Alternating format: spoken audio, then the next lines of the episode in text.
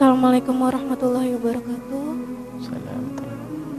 Uh, Buya Punten, saya ingin bertanya uh, mengenai tadi tentang tawadu.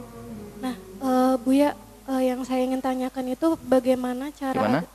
yang ingin saya tanyakan bagaimana cara kita agar menjadi tawadu sedangkan begitu banyak hambatan-hambatan yang kami dapatkan. Harap bimbingannya. Wassalamualaikum warahmatullahi wabarakatuh. Kemudian yang kedua adalah tawadhu itu ya belajar dan makanya itu adalah ilmu khusus yang dibahas oleh para ulama di dalam ilmu tasawuf el tawadhu ini. Bagaimana orang bisa menjadi tawadhu? Ya merenungi dirinya sendiri. Kalau sudah tahu bahwasanya dirinya tidak pantas sombong, maka akan muncul sifat tawadhu.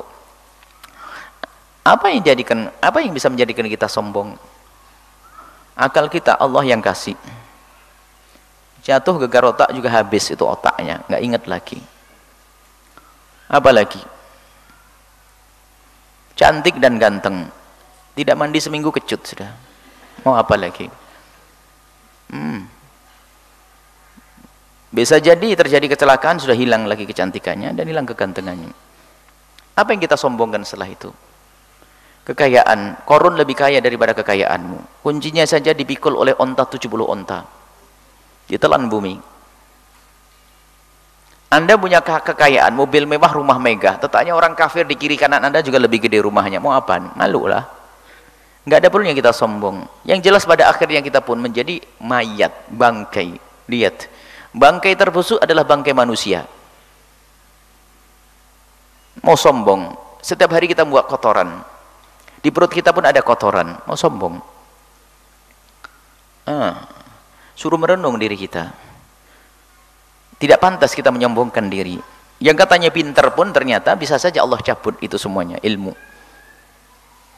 Nah kalau sudah banyak merenung tentang dirinya, lalu dia tidak pantas untuk sombong, sadar kalau tidak pantas untuk sombong, muncul sifat tawadhu. Khususnya di saat kita menuntut ilmu, ada keberkahan di sana. Allah senang dengan orang yang tawadhu dan Allah benci dengan orang yang sombong. Kita minta ilmu dari siapa? Dari Allah. Bagaimana kita minta ilmu kepada Allah tapi kita bikin Allah benci kepada kita? Mustahil. Maka tawadhu ini penting sekali. Sadari dirimu sendiri. Apa yang engkau miliki dari kelebihan? Itu semuanya dari siapa? Dari Allah. Kita tidak punya saham di dalam mengumpulkan kekayaan itu. Sahamnya murni dari Allah. Kecerdasan dari Allah. Kesehatan dari Allah. Apa pun dari Allah subhanahu wa ta'ala. Dan pun demikian lihat dunia yang kita kumpulkan kalau tidak meninggalkan kita, kita pun akan meninggalkan. Alangkah banyaknya orang yang mengumpulkan dunia, Masya Allah, belum bisa menikmati, tak tahunya dia sudah harus dikubur di liang lahat. Bahkan di saat hidup pun banyak orang yang sudah tidak menikmati dunianya. Dulu waktu muda seger buker, kerja keras cari duit. Giliran kaya-kaya pas tua, banyak yang ikut asam urat, gula, segala macam. Makannya pun susah.